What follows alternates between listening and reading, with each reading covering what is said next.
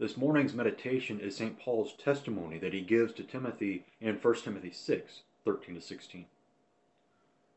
Since you were in the presence of God, who gives life to everything, and in the presence of the Messiah Jesus, who gave a good testimony before Pontius Pilate, I solemnly charge you to keep those commands stainlessly and blamelessly until the appearance of our Lord Jesus the Messiah.